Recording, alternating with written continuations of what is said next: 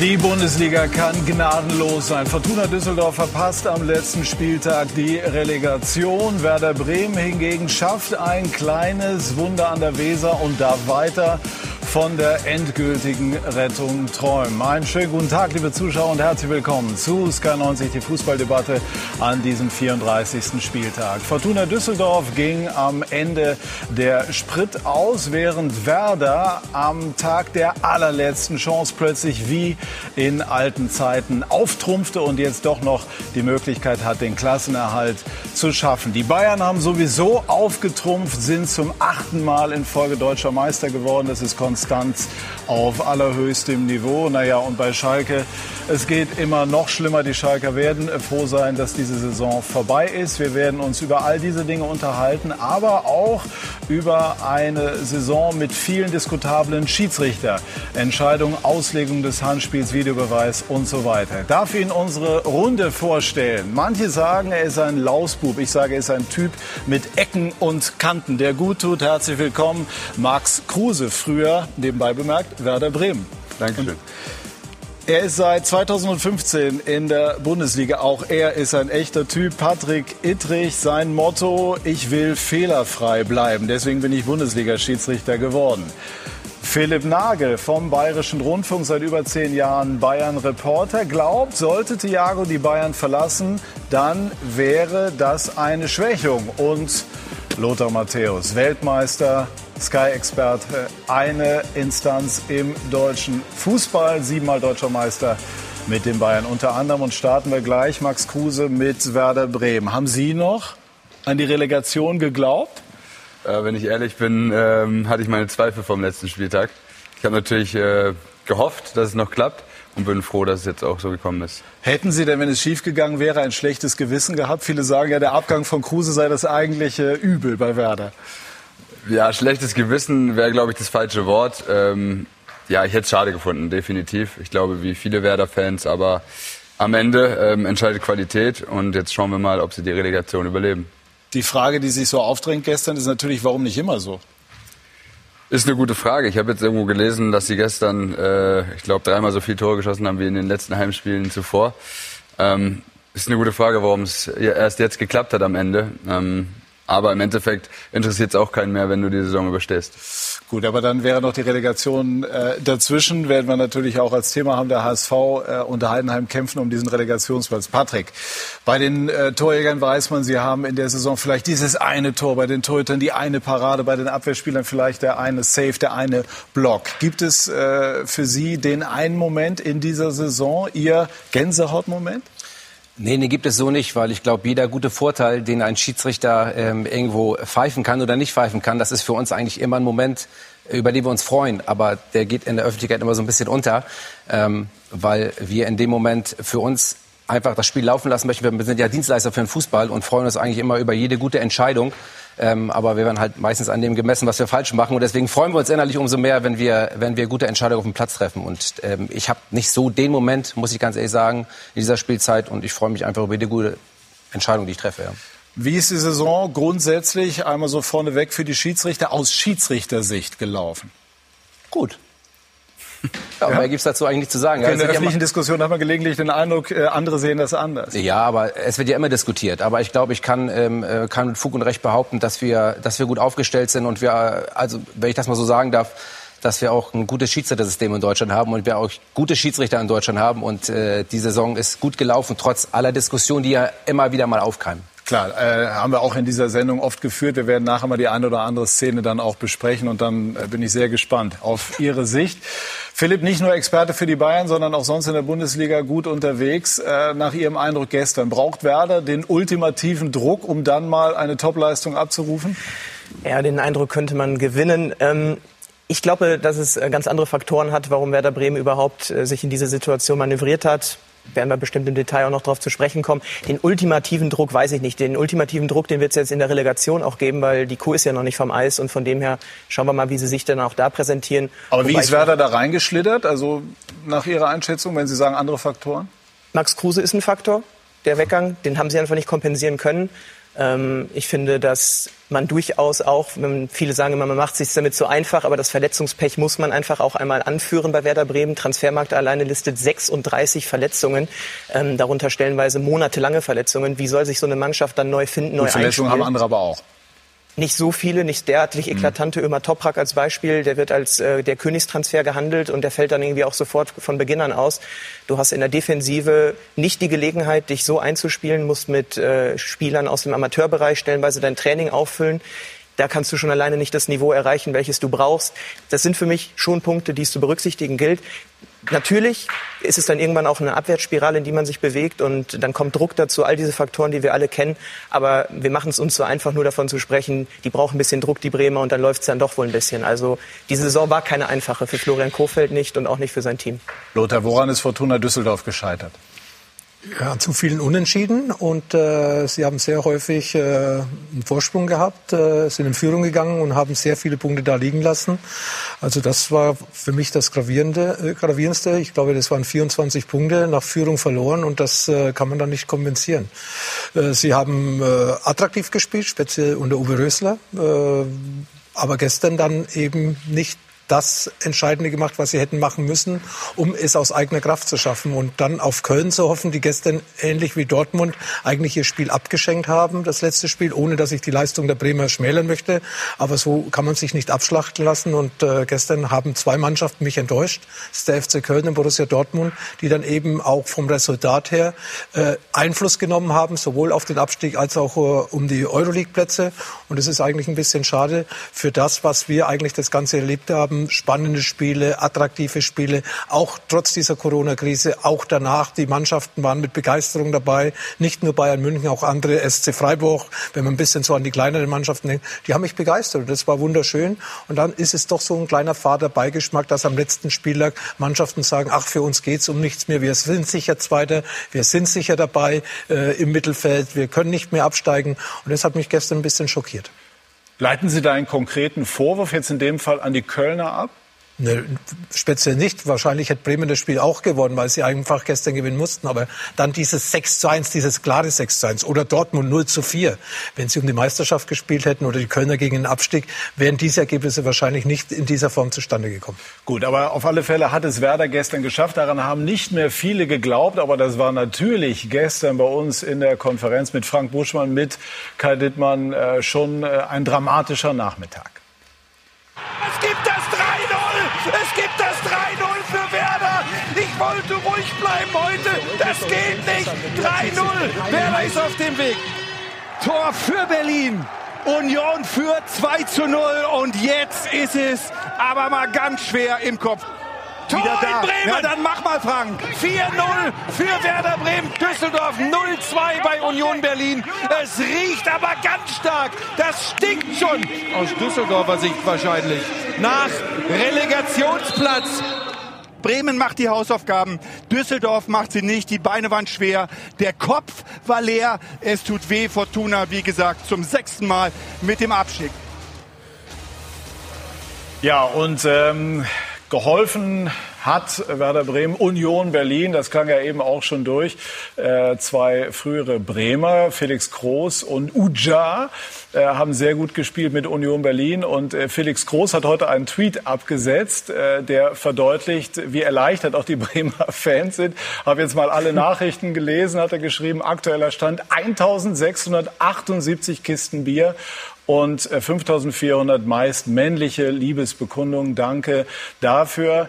Äh, Jetzt könnte man daraus die Frage ableiten, wie lange würde man brauchen, um diese Kisten Bier äh, sozusagen in irgendeiner Form zu verarbeiten. Max Kruse trinkt keinen Alkohol, aber dennoch vielleicht ein Wort auch an die früheren Bremer, nicht nur die bei Union Berlin. Ist das im Gegensatz zu den Kölnern eine vorbildliche sportliche Haltung gewesen?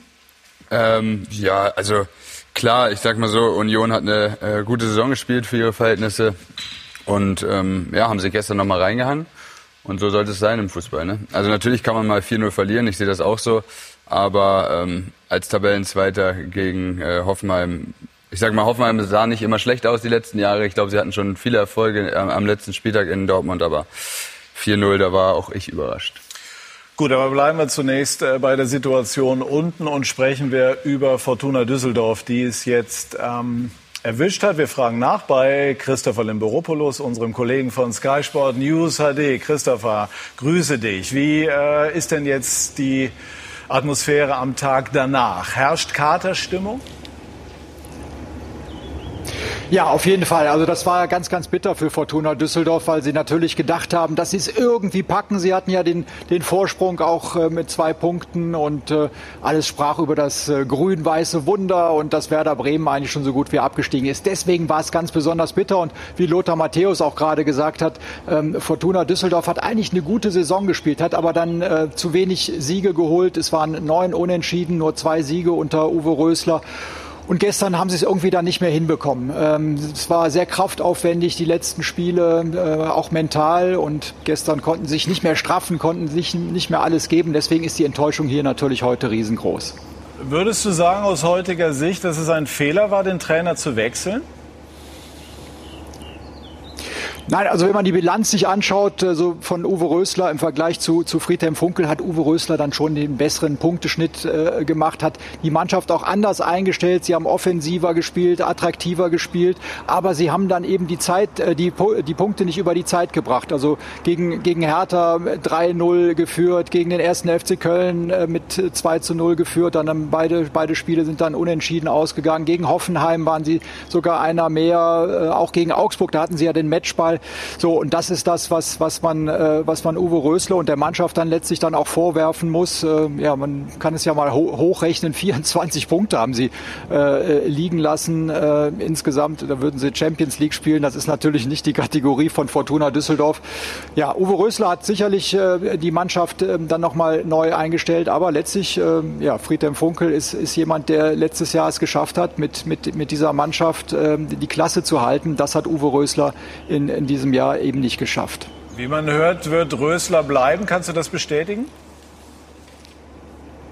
Ja, Uwe Rösler äh, soll, soll bleiben. Das hat Uwe Klein, das ist der Sportvorstand hier bei Fortuna Düsseldorf, auch gestern schon direkt nach dem Spiel gesagt. Äh, Uwe Rösler klang gestern dann auch schon sehr kämpferisch, sagte, ja, wir haben jetzt auch die Gelegenheit oder die Möglichkeit, es auch wieder gut zu machen. Das heißt also, dass natürlich der, der Wiederaufstieg wieder angepeilt wird. Aber Fortuna Düsseldorf steht jetzt vor einem großen Umbruch. 17 Spielerverträge laufen aus.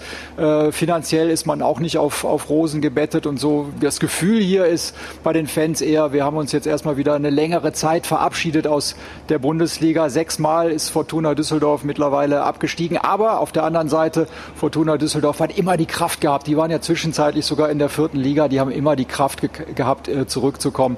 Deswegen bin ich mir sicher, Fortuna Düsseldorf werden wir wiedersehen in der ersten Bundesliga.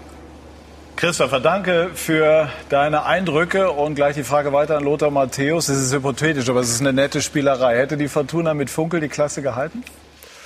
Nein, ich sage auch, Uwe Rösler hat einen guten Job gemacht, wie wir gerade gehört haben. Ja, vor allem haben sie optisch besser gespielt für uns Fußballromantiker, für uns Fußballfans. Äh, ja, früheres Angreifen, Anlaufen des Gegners und äh, ja, das, äh, was wir vorher gesagt haben. Natürlich äh, kann man immer dann fragen, wer ist mit einem alten Trainer besser gelaufen?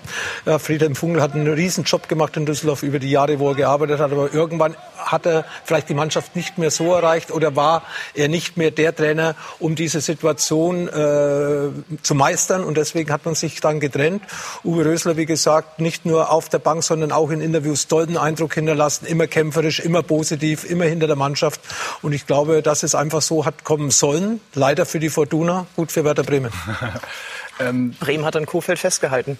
Ja, ja. Just saying. Also ja. der stand äh, durchaus auch eine Zeit lang in der Kritik.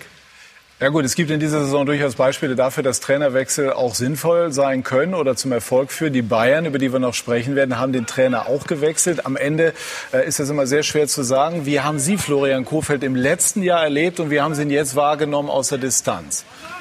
Ja, also ich habe ihn letztens, letztes Jahr auf jeden Fall als sehr offenen äh, Trainer ähm, äh, wahrgenommen, der natürlich sein erstes Jahr auch im Profifußball letztes Jahr hatte der auch aber auch genau wusste, dass er nicht alles weiß von vornherein und sich ähm, auch bei Spielern Tipps geholt hat und ähm, offen war für, für neue Dinge und Anregungen. Und ähm, ich finde, er ist seiner Linie immer treu geblieben. Also man hatte ja letztes Mal das Gefühl, dass er ein bisschen arrogant wirkt, weil er gesagt hat, ich bin der Richtige für den Job. Ich finde, man muss ein bisschen äh, Selbstbewusstsein haben, ähm, um, um Dinge zu erreichen, weil wenn du selber nicht an dich glaubst, glaube ich, ist es auch schwierig, dass andere an dich glauben. Von daher für mich hat er alles richtig gemacht und ähm, ich wünsche ihm natürlich, dass er äh, mit Werder den Klassenerhalt schafft. Ist es einfach oder schwer, Max Kruse zu trainieren? Das kommt darauf an, was für ein Typ Trainer du bist. Und was ist Kofeld für ein Trainertyp? Ähm, für ihn war es einfach. Also ähm, er wusste vom ersten an, Moment an, äh, wie man mit mir umzugehen hat. Ähm, also ich würde, ich würde nicht sagen, dass ich als äh, schwerer Fall gelte. Von daher. Ähm, ja, für Trainer auch immer gut, wenn einer Tore macht und Vorlagen liefert. Das haben sie ja auf alle Fälle äh, gemacht. Ein Wort noch, Patrick, auch zu den Schiedsrichtern wurde so vorher so ein bisschen über die Ansetzung diskutiert. Waren die Schiedsrichter insgesamt froh, dass dieses Abstiegsfinale durchgelaufen ist, ohne dass man über irgendwelche Entscheidungen jetzt äh, aufgeregt diskutiert? Ja, ist doch wunderbar. Sonst hätte ich hier sitzen müssen und hätte über die große Entscheidung vom, äh, von gestern diskutieren müssen. Äh, nein, natürlich ist man froh. Und ich finde auch diese ganzen Diskussionen um Schiedsrichteransetzung, Wohnorte, wo man geboren ist, ob man nun 30 Kilometer irgendwie vom, äh, von Bremen weg geboren ist, das finde ich schon ein bisschen, also äh, das ist schon ein bisschen krass, muss ich ganz ehrlich sagen. Also äh, das sind alles gute, integre Schiedsrichter. Und weil ich einen Wohnort äh, ganz woanders habe, aber irgendwo 30 Kilometer in der Nähe von Bremen geboren bin, da muss man auch irgendwann mal die Kirche im Dorf lassen, finde ich. Ähm, und deswegen fand ich die Diskussion schon sehr überspitzt. Aber natürlich ist man froh, dass äh, der Spieltag so gut ausgegangen ist. Und es ist ja immer so, wenn Fußball gespielt wird und man sich um sich selber kümmert, ist der Schiedsrichter eigentlich immer im Hintergrund und kann das Spiel leiten. Und deswegen sind wir wirklich froh darüber. So, und äh, wenig im Hintergrund in den letzten 20 Jahren hat sich dieser Mann gehalten, den wir jetzt begrüßen. Claudio Pizarro, eine Werder-Legende, der gestern dann doch nicht sein allerletztes Spiel für Werder gemacht hat, sondern äh, zwei weitere Spiele in der Relegation stehen noch an. Herzlich willkommen, Claudio Pizarro. Grüße. Danke in den Norden. Sind Sie bis hierher einfach erleichtert, dass Werder jetzt doch noch mal die Möglichkeit bekommt, in der Bundesliga zu bleiben? Alle in Bremen sind erleichtert, ja. wir sind jetzt ein bisschen entspannt und ähm, können wir auf die nächsten zwei Spiele konzentrieren. Warum hat gestern all das geklappt, was im Verlauf dieser Saison so selten funktioniert hat? Ja, ich glaube, äh, nach dem Corona-Zeit oder der Corona-Pause ähm, haben wir ein besseres Spiel reingekommen. Äh, die Mannschaft hat sich äh, verbessert. Und natürlich gestern war nur ein Spiel. Wir haben das Selbstvertrauen, das können wir da das Spiel gewinnen. Natürlich, das lag nicht auf unsere Hände gestern, aber Düsseldorf hat verloren und dann konnten wir natürlich in der Relegation gehen. Was hat Florian Kofeld, über den wir eben schon gesprochen haben, Claudia, versucht in dieser Woche der Mannschaft vor diesem Spiel zu vermitteln? Ja, wir haben viel äh, gesprochen. Es ist viel gesagt vor dem Spiel. Äh, wir brauchten total konzentriert sein, unseren Job machen. Und natürlich äh, sollten wir auch warten, dass äh, was passiert in, in Berlin. Äh, zum Glück ist das passiert. Äh, Düsseldorf hat verloren und äh, wir haben ein äh, sehr gutes Spiel gemacht, viele Tore gemacht und dann, ja, wir sind weiter in der Relegation. Und haben Sie sich Ihr erstes Saisontor für die Relegation aufgehoben? Ich hoffe ja, äh, das ist der Plan. Ich hoffe, kann ich ein bisschen mehr spielen und vielleicht kommt das erste Tor. Äh, wir haben Max Kruse und Lothar Matthäus hier äh, bei uns. Max ähm, hat er mit Ihnen noch zusammengespielt. Äh, man sagt im Fußball immer ein Schlitzohr, ein Schlawiner, ähm, zwei Schlawiner sozusagen. Was ist Claudia für ein Typ? Ja, Claudia ist ein super Typ. Also rein menschlich sowieso. Fußballerisch brauchen wir uns nicht unterhalten. Ich habe damals schon mit ihm trainieren dürfen, äh, wo ich gerade 17 war. Da war er natürlich äh, noch auf einem anderen Level. Seine Knochen haben noch ein bisschen mehr mitgemacht. Aber ähm, ja, so ein Typ wie Claudio ähm, ja, gibt's glaube ich sehr selten in der Bundesliga. Und wenn man mit 41 Jahren noch Bundesliga spielt, ich glaube, da hat man vieles richtig gemacht, hat äh, sehr gut auf seinen Körper geachtet. Und ähm, kann, man kann auch nicht so schlecht gewesen sein. Äh, mal angenommen, Claudio Max würde sagen, ich kehre zurück zu Werder Bremen. Würde sie dann auch noch ein Jährchen dranhängen? Mm, äh, leider nicht, aber ich werde vorbeikommen und äh, äh, zu besuchen.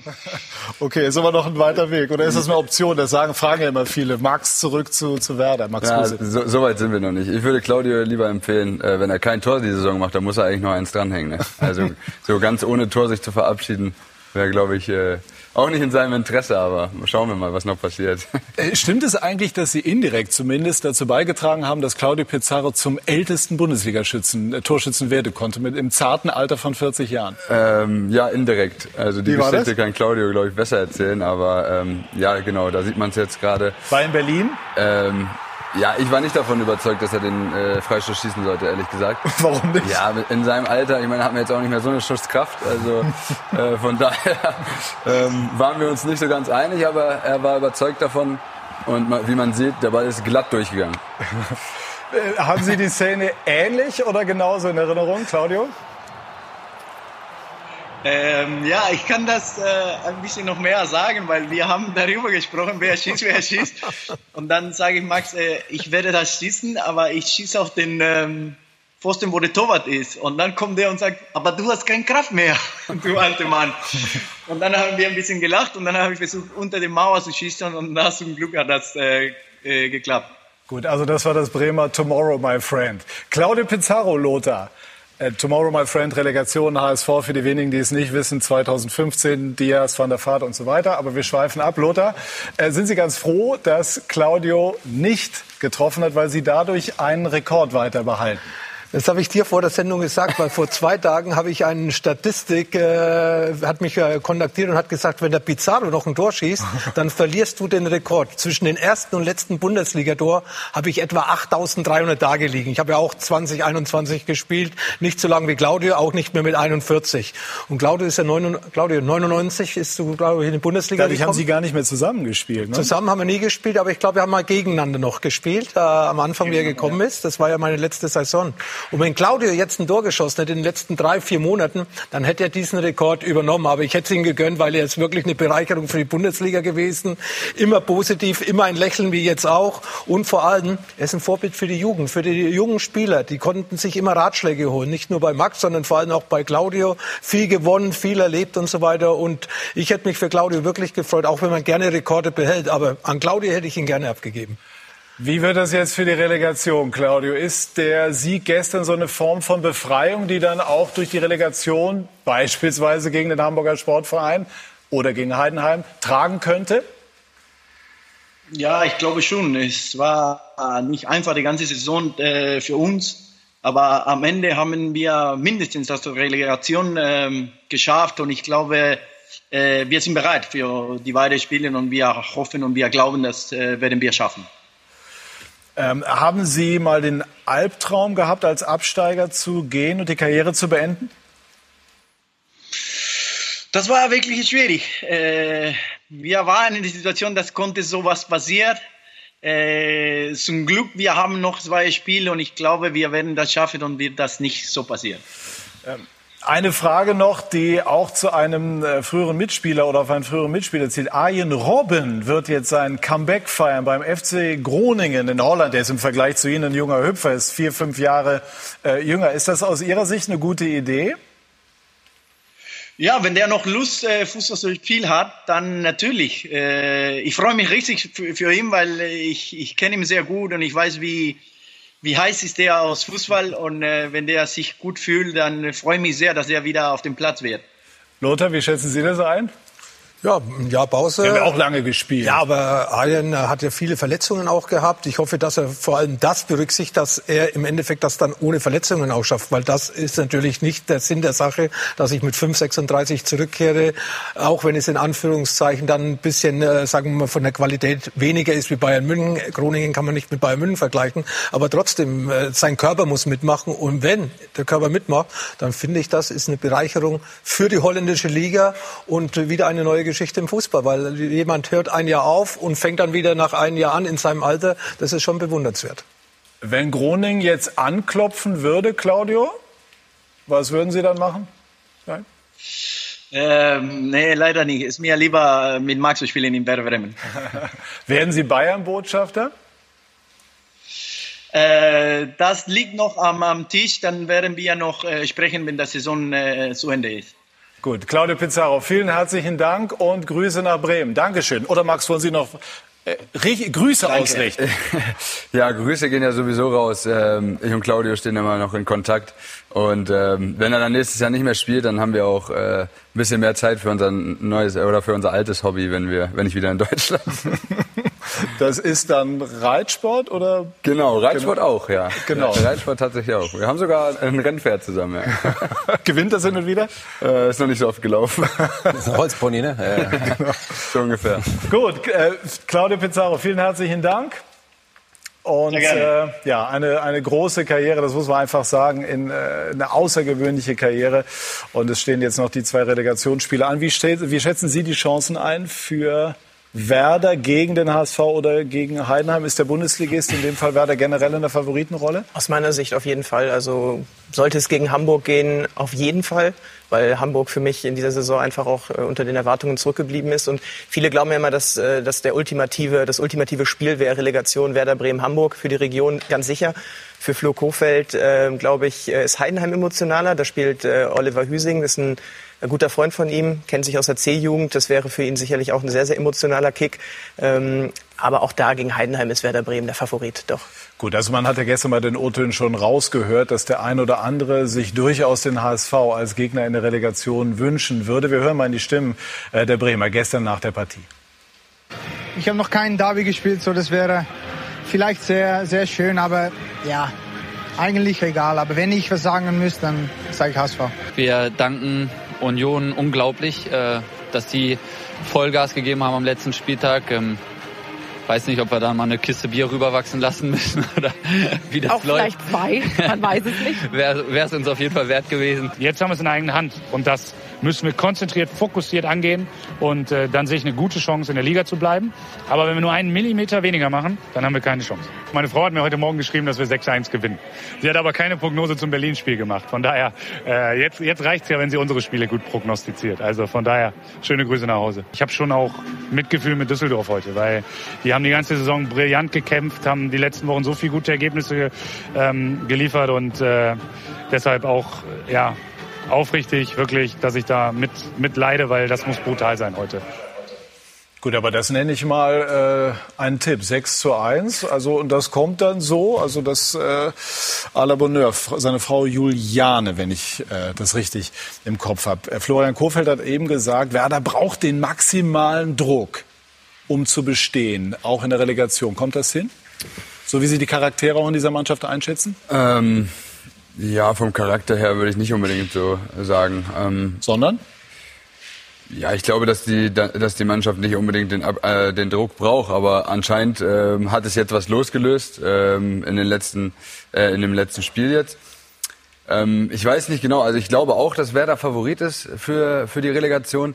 Aber wenn man die Stimmen so hört, jetzt außer Flo, Flo ist sehr äh, gerade und sagt, wenn wir ein Prozent nachlassen, ähm, aber wenn ich jetzt andere höre und sage, äh, ja, wir hätten gerne den HSV, ähm, weil es ein Derby ist, äh, im Endeffekt äh, glaube ich, dass es scheißegal ist. Wenn man äh, das Derby dann nämlich dann verliert, wo alle mit rechnen, dass man es gewinnt, dann ähm, ist die Kacke am Dampfen, auf Deutsch gesagt. Äh, wie ist es aus Schiedsrichtersicht ohne Publikum? Ist die Relegation dennoch, gerade wenn es Werder gegen den HSV sein sollte, aber es könnte dann selbstverständlich auch Heidenheim sein, die sind ja sogar tabellarisch im Vorteil, ist das für einen Schiedsrichter auch äh, ja, maximal schwierig? Auch reizvoll?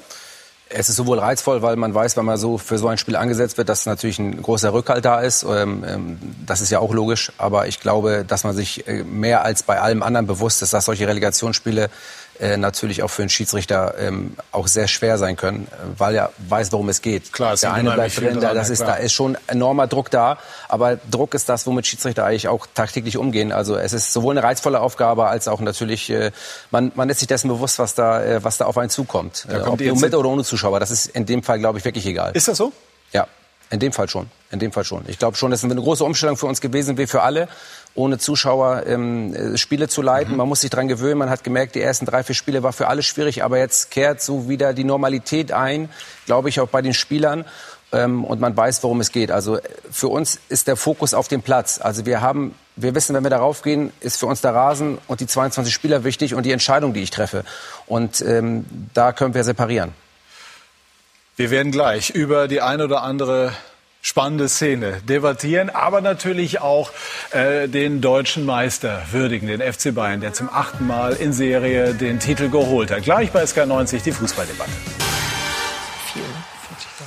Wir sind zurück bei SK90, die Fußballdebatte. Lothar Matthäus hat äh, eben schon, als wir bei den News geschaltet haben, gesagt, es sind vielleicht die besten Bayern aller Zeiten. Sie sind unglaublich konstant. Philipp, Sie begleiten die Bayern seit Jahren. Warum hört der Hunger auf Titel niemals auf?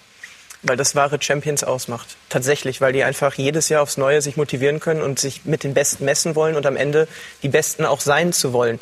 Und ähm, wenn man Thomas Müller sich auch gestern anhört, der sagt, das war die schönste Meisterschaft äh, neben seiner ersten, dann zeigt das auch schon eine ganze Menge. Klar, auch spezielle Saison für ihn, kommt sicherlich auch noch dazu, aber ähm, es heißt ja auch immer, die Bayern können da nicht feiern und, und sie sind nicht so wirklich so dabei wie eine andere Mannschaft. Ich finde schon, wenn man sich anschaut in den Gesichtern der Spieler, wenn die die Schale überreicht bekommen, da ist immer noch diese Freude, diese kindliche Freude darüber, wirklich einen Traum erreicht zu haben. Und das imponiert mir. Ja, Bayern gibt nicht ab, Bayern ist immer hungrig, Bayern will immer mehr. Und äh, haben wir noch nicht, wir haben ja gestern äh, die Sendung gehabt. Die haben das 4 zu 0 geschossen. Die wussten, das ist das hundertste Tor. Ja. Aber eigentlich wollten sie ja den Torrekord auch brechen. Sie wollten immer noch eins draufsetzen. Und das ist diese Gier, die Thomas Müller mal vor ein paar Wochen beschrieben hat. Wenn wir was holen können, dann holen wir es, dann sind wir gierig darauf. Und auch wenn es nur so Kleinigkeiten sind, wie vielleicht einen neuen Torrekord aufzustellen. Die haben da nicht gefeiert, sondern haben schnell das Spiel gemacht, machen 4 zu 0 in Wolfsburg. Und da zeigt man, an was die auch in diesem Moment denken.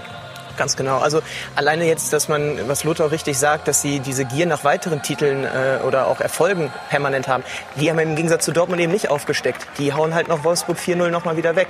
Ähm, und das dann auch wieder, jetzt sehen wir Michael Cuissance dann auch nochmal wieder mit neuen Spielern, die dann da ihre Minuten bekommen. Also da wird sich in den nächsten Jahren nicht allzu viel dran ändern, dass wir diese Bilder dann nicht mehr zu sehen bekommen.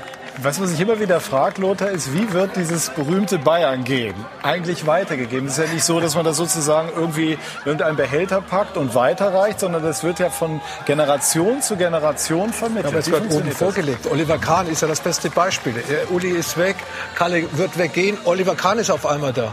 Und Oliver Kahn ist ja, glaube ich, derjenige, der dieses Bayern-Gehen ja so, immer weiter. Ja, äh, so stark wie er. Hat es ja gar, gar kein anderer gehabt, wie man gesehen hat, wie er gespielt hat, wie er, wie er ausgeflippt ist, wie er, ja, das ist Bayern München, ja, alles zu geben für den Erfolg. Und nicht nur im Spiel am Samstag, sondern schon während der Trainingseinheit. Also bei uns im Training ist es häufig schlimmer zugegangen wie am Samstag dann auf dem Spielfeld, was die Motivation betrifft, dass du reinkommst in die Mannschaft und natürlich der Druck. Weil du weißt genau, wenn du ein bisschen nachlässt, ist dahinter jemand, der dich sofort gleichwertig ersetzen kann. Zum Beispiel Diago Goretzka, auf das wir ja später eingehen werden. Äh, ganz kurz, hätte es Sie mal gereizt, für die Bayern zu spielen? Ich wollte noch kurz dazu sagen, also Bayern ist halt 100% Leistungsbetrieb. Ne? Also ähm, wenn du da zwei Spiele schlecht machst, dann bist du halt raus. So einfach ist das. Und ich glaube, dass jeder Spieler das einfach äh, in München verinnerlicht hat. Und wenn, wenn du das weißt, dann wirst du einfach nochmal ganz anders angetrieben, als wenn du irgendwo anders spielst, wo du weißt, du kannst einfach fünf, sechs Spiele spielen, wie du willst und du spielst sowieso. Und das ist halt in München nicht der Fall. Du hast natürlich viel Qualität, die auch... Ähm, dann äh, auf der Bank sitzt oder nicht mal im Kader ist. Und ähm, ja, ich glaube, da ist der Leistungsansporn einfach sehr, sehr groß. Und was meine persönliche Situation angeht, äh, ob ich mir jetzt vorgestellt hätte ähm, oder vorstellen hätte können, beim FC Bayern zu spielen, ich glaube, jeder hat, jeder hat das Verlangen, äh, in, in einer der besten Mannschaften der Welt zu spielen. Und ähm, wenn ich musste mich nicht damit beschäftigen, aber wenn die Anfrage gekommen wäre, dann hätte ich mich bestimmt damit beschäftigt. Oder kommen würde ja, kommen würde, ja. Ich würde mich wahrscheinlich auch damit beschäftigen, definitiv. Aber man muss ja auch ein bisschen realistisch sein. Ähm, ich glaube, jetzt, es hat die letzten Jahre nicht geklappt, wo ich äh, auf einem sehr guten hohen Niveau war. Ich würde jetzt nicht sagen, dass ich unter meinem Niveau spiele, aber ähm, ich glaube, dass die Bayern ganz gut aufgestellt sind. Sie haben gestern in Wolfsburg gepfiffen, Patrick. Ja. Äh, wie waren die Feierlichkeiten? Sie es noch so mitbekommen? Also Sie sind logischerweise haben Sie nicht die Schale hochgehalten, aber wie war die Atmosphäre danach? Bisschen mitgetrunken. ja, ja, ja, stimmt. Nein, natürlich, das ist Meisterfeier. Nein, ähm, aber für uns als Schiedsrichter ist es wirklich so, wir sind die Schiedsrichter. Das darf man immer nicht vergessen bei allem. Ne? Also wir sind ja immer noch Menschen, das vergessen auch einige, also keine Roboter oder so.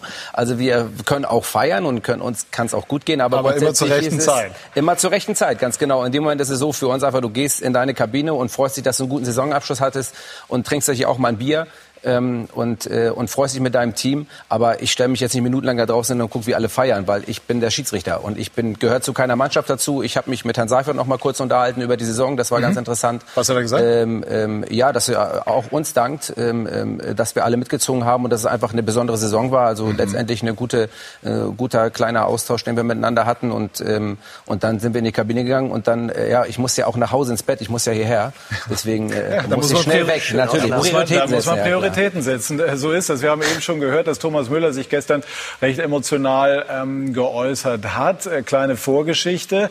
Unter Nico Kovac, der bis zum Herbst Trainer der Bayern war, gab es unter anderem die Aussage, äh, Thomas Müller äh, wird spielen, wenn Not am Mann ist. Und von dieser Aussage ausgehend hat er dann jetzt 21 Vorlagen unter anderem in dieser Saison unter Hansi Flick geliefert. Der Herbst war, wie ja schon öfters erwähnt, und müssen wir auch nicht mehr groß darum rumreden, war nicht äh, einfach, sowohl für den Verein als auch äh, für mich persönlich. Äh, und dementsprechend äh, ist es natürlich vielleicht, ja, mit, neben meiner ersten Meisterschaft vielleicht mit die speziellste und die intensivste und die, auch die emotionalste. Ähm, ja, weil auch für mich eben viel drin gesteckt ist in der, in der Saison. Wir genießen es natürlich, dass wir in einer unglaublichen Art und Weise äh, so zurückgekommen sind. Äh, 13 Punkte vor Dortmund. Die Rückrunde war phänomenal. Äh, 16 Siege, ein, ein Unentschieden. Also well deserved, würde ich sagen. So kann man das sagen. Ein nachdenklicher Thomas Müller, kann man fast sagen, steht ihm auch gut. Ist er neben Lewandowski mit 34 Toren zum fünften Mal Torschützenkönig? Das ist natürlich auch phänomenal. Vielleicht sogar der Spieler der Saison beim FC Bayern? Ja, also es ist ein, auch ein All-Time-Rekord mit 21 Assists, äh, ein mehr als Kevin De Bruyne. Der spielt bei Man City und äh, ist auch jemand, äh, den die Welt bewundert für das, was er am Ball kann. Also Thomas Müller, unglaublich. Und ich finde, diese Personalie zeigt übrigens auch eine Sache ganz schön, was die Qualität eines Trainers ausmacht, eine ganz spezielle Person auch stark zu reden, ihm das Gefühl zurückzugeben, ich setze auf dich, ich brauche dich und ich weiß auch, was du kannst. Und das hat äh, Thomas Müller dann auch äh, in der Folge deutlich gezeigt für mich sowas wie der heimliche Bayern-Kapitän ohnehin. Ich meine, er ist einfach der Urmünchner und äh, sein Wort in der Kabine hat Gewicht. Auf ihn hören auch die jungen Spieler. Und äh, diesen Mann zu stärken, stark zu reden, nicht nur weil es auch spielerisch aufgegangen ist, aber hat sicherlich auch dazu geführt, dass Flick äh, sehr schnell sehr hohes Ansehen auch wieder in der Kabine bekommen hat. Ganz im Gegensatz zu dem, was man ja so Nico Kovac nachgesagt hat. Kann der Bundestrainer auf Strecke an Thomas Müller noch vorbei? Ja, weil er sich einfach gegen Thomas Müller entschieden hat, wie Nico Kovac ja auch. Und äh, damit ist dieses Buch äh, für mich zugeklappt oder diese Schublade zu. Äh, Hansi Flick hat ja nicht nur Thomas Müller stark gemacht, er hat Jerome Boateng wieder stark gemacht. Ich habe Jerome häufig kritisiert, ich glaube auch zu Recht. Vor einem Jahr hat er wirklich nicht gut gespielt. Aber da sieht man auch diese, dieses Zwischenmenschliche zwischen den Verantwortlichen, in dem Fall Hansi Flick, und seinen Spieler. Er nimmt sich die Zeit, er sp äh, spricht mit ihnen auf Augenhöhe, er erklärt ihnen und kennt sie natürlich auch von der Nationalmannschaft. Und ich glaube, das hat, war dann auch ein ganz großer Vorteil, dass er, wie gesagt, mit Manuel Neuer, Jerome Boateng, Thomas Müller vor sechs Jahren Weltmeister geworden ist in Brasilien. Wenn man sich auch die Zahlen der Bayern anschaut, die sehr beeindruckend sind, das ist die pure Dominanz. Ähm, 16 Pflichtspielsiege in Folge 100 Saisontore, nicht äh, ganz zufällig dann von Thomas Müller äh, das 100. markiert, äh, 49 Punkte in der Rückserie.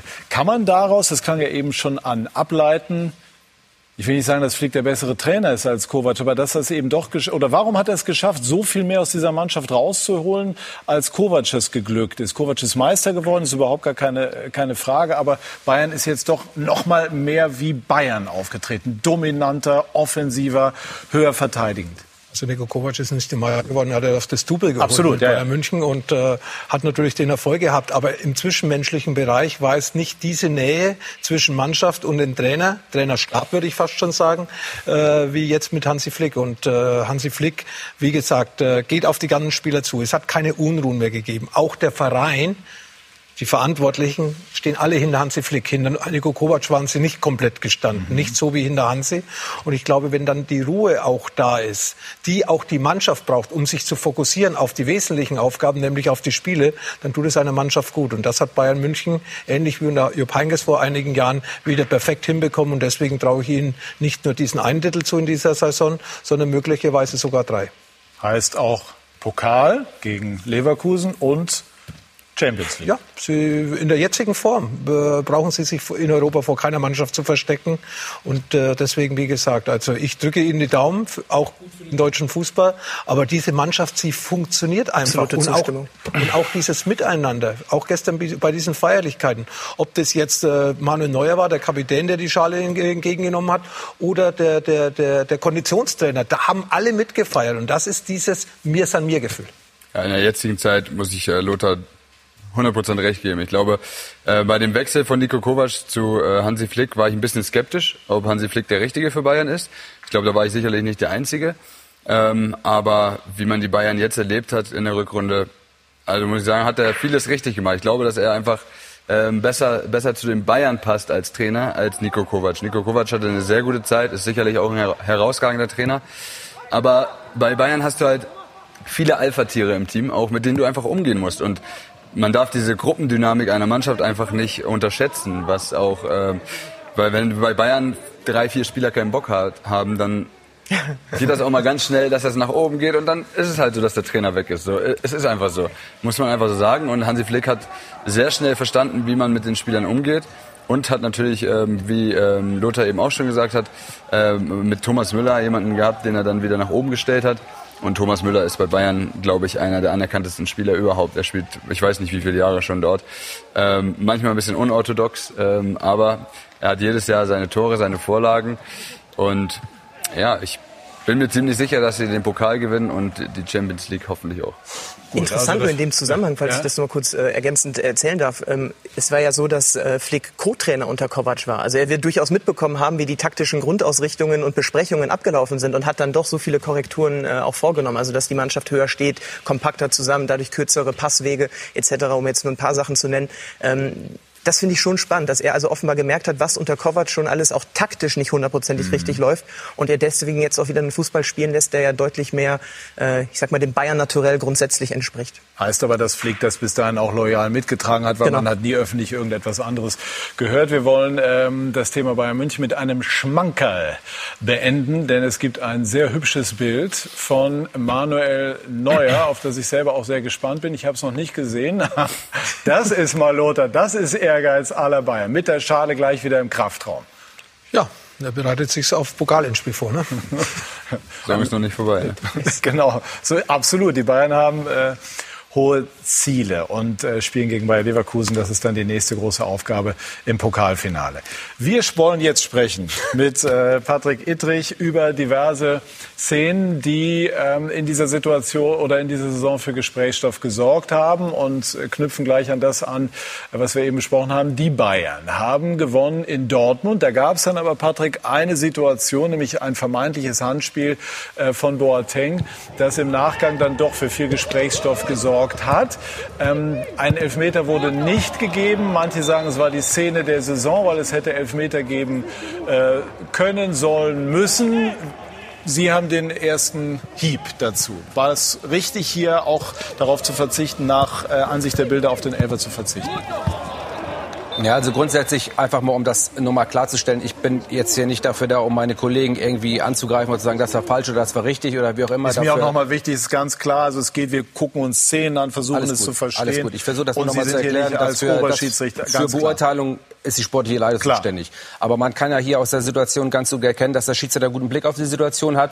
Und ich glaube, vielen ist immer noch nicht bewusst, wie der Ablauf zwischen Schiedsrichter und Videoassistent einfach ist. Jetzt einfach mal auch fern von dieser Szene. Also der Schiedsrichter hat eine Beurteilung getroffen. Und in dieser Beurteilung hat er auf Ecke entschieden. Das heißt, er muss irgendwo gesehen haben, dass der Ball irgendwie vom Spieler abgefälscht wurde. Und in dieser Situation hat er für sich eine Entscheidung getroffen und kommuniziert das auch mit dem Videoassistenten in dem Fall. Und wenn diese Entscheidung, die er dort getroffen hat, sich deckt mit dem, was der Videoassistent sieht, dann ist ja die Hürde für den Videoassistenten bei einem Eingriff so enorm hoch. Und wir sagen ja grundsätzlich, und ich finde, wir sollten da auch beibleiben, dass wir nur bei ähm, clear and obviously, also bei diesen klaren und offensichtlichen Fehlentscheidungen eingreifen. Und ich glaube, dass in dieser Situation äh, für mich und ich glaube auch für viele andere, und da bin ich mir relativ sicher, äh, nicht dieses, das auf der ganzen Welt alle aufschrecken und sagen, das war jetzt der Fehler, der, äh, der die ganze Welt bewegt. Ähm, und aus diesem Grund glaube ich auch, es ist gut, dort nicht einzugreifen. Dass es eher ein Foulspiel ist, das wurde auch von der sportlichen Leitung so, ein Handspiel, äh, äh, ein Handspiel ist von der sportlichen Leitung so gesehen. Aber der Eingriff des Videoassistenten war hier nicht erforderlich. Das sehe ich anders. Vollkommen richtig. Äh, wir haben die Weltmeisterschaft 2018 gehabt. Entschuldigung, Max, wolltest nee, du was sagen? Nee, dann, du bist Gast, du... Ich komme gleich, ich, ich sag gleich was dazu. Jetzt ist Feuer im Dach. Ja, also für mich ist es, es ist eine absolute Fehlentscheidung. Also ich muss ganz ehrlich sagen, nur weil nicht äh, 100.000 Leute hochspringen, äh, ist die Entscheidung trotzdem einfach Sind falsch. ja in den sozialen Netzwerken. Also was danach direkt ja, da los war. Äh also ich meine egal ob Boateng jetzt hinguckt, ist es Boateng, glaube ich, ne? Ja. Oder nicht, am Ende weiß er ganz genau, dass er seinen Arm ausstreckt und dass der Ball dagegen gehen kann. Und das ist für mich ein Elfmeter, ob er jetzt hinguckt oder nicht, er macht es bewusst. Also meiner Meinung nach muss man es pfeifen, aber Ja. Also das mag ja sein, dass das eher ein Strafstoß ist als keiner. Darum geht's ja gar nicht. Nur der Schiedsrichter hat hier kein Strafes entschieden. Und jetzt reden wir darum, muss der Videoassistent hier eingreifen. Und wir sagen, klauen offensichtlich falsch. Und wonach beurteilen wir das? Nach einer Definition, wo alle am Fußball Beteiligten, jetzt um mal ein bisschen in die rechtliche Schiene zu kommen, wo alle sagen, ähm, das ist eine Fehlentscheidung. Und ich glaube, wenn du eine neutrale Situation hast ähm, und ohne Bild, ohne Kommentar, das jemand vorspielst, da werden nicht alle hundertprozentig der Meinung sein, dass das klar und offensichtlich falsch ist. Da bin ich relativ sicher. Und aus diesem Grund, aus diesem Grund hat der Videoassistent nicht eingegriffen. Und ich finde es einfach gut. Ähm, wir haben früher gesagt, der Videoassistent greift hier inflationär ein. Bei jeder Entscheidung muss, rennt er raus und der Schiedsrichter ist der Entscheider auf dem Platz. Und ich finde, dass wir dieses, ähm, äh, sag ich mal, diese Definition einhalten sollten, weil wir haben hier eine ganz klare Problematik. Wenn wir anfangen, bei Situationen rauszulaufen, mit diesen, ich finde ja immer diese Ausdrücke, jetzt haben wir hier einen 80-20 oder einen 70-30 Strafstoß, dann kommt, dann sagt man zum Videoassistenten, oh, ähm, ähm, oder der Videoassistent sagt zum Schiedsrichter, geh einfach mal raus, guck's dir mal an, so nach dem Motto. So, und dann kommt der nächste, aber bei mir war es eine 60-40-Entscheidung, warum geht er da nicht raus? Wir haben eine klare Definition und bei dem Ganzen, was mich wirklich stört, muss ich ganz ehrlich sagen, dem Schiedsrichter wird das Ermessen abgesprochen. Und das stört mich ungemein. Wie läuft, wie läuft das konkret ab in so einer Situation? Es wird ja grundsätzlich überprüft in ja, Köln. Es wird alles überprüft in Köln. Also wie wir läuft haben ja, dann eine wir Kommunikation? Haben, wir haben, ich muss da ja ein bisschen, deswegen bin ich ja hier, das hoffe ich zumindest. Äh, wir haben die vier Säulen, wo es immer überprüft wird. Also äh, glauben die Leute, glauben wir überprüfen nur das oder nur das. Es, es gibt vier Säulen und nach den vier Säulen wird alles überprüft. Das sind die sogenannten Silent Checks. Da wird teilweise überprüft und das kriegt gar keiner mit.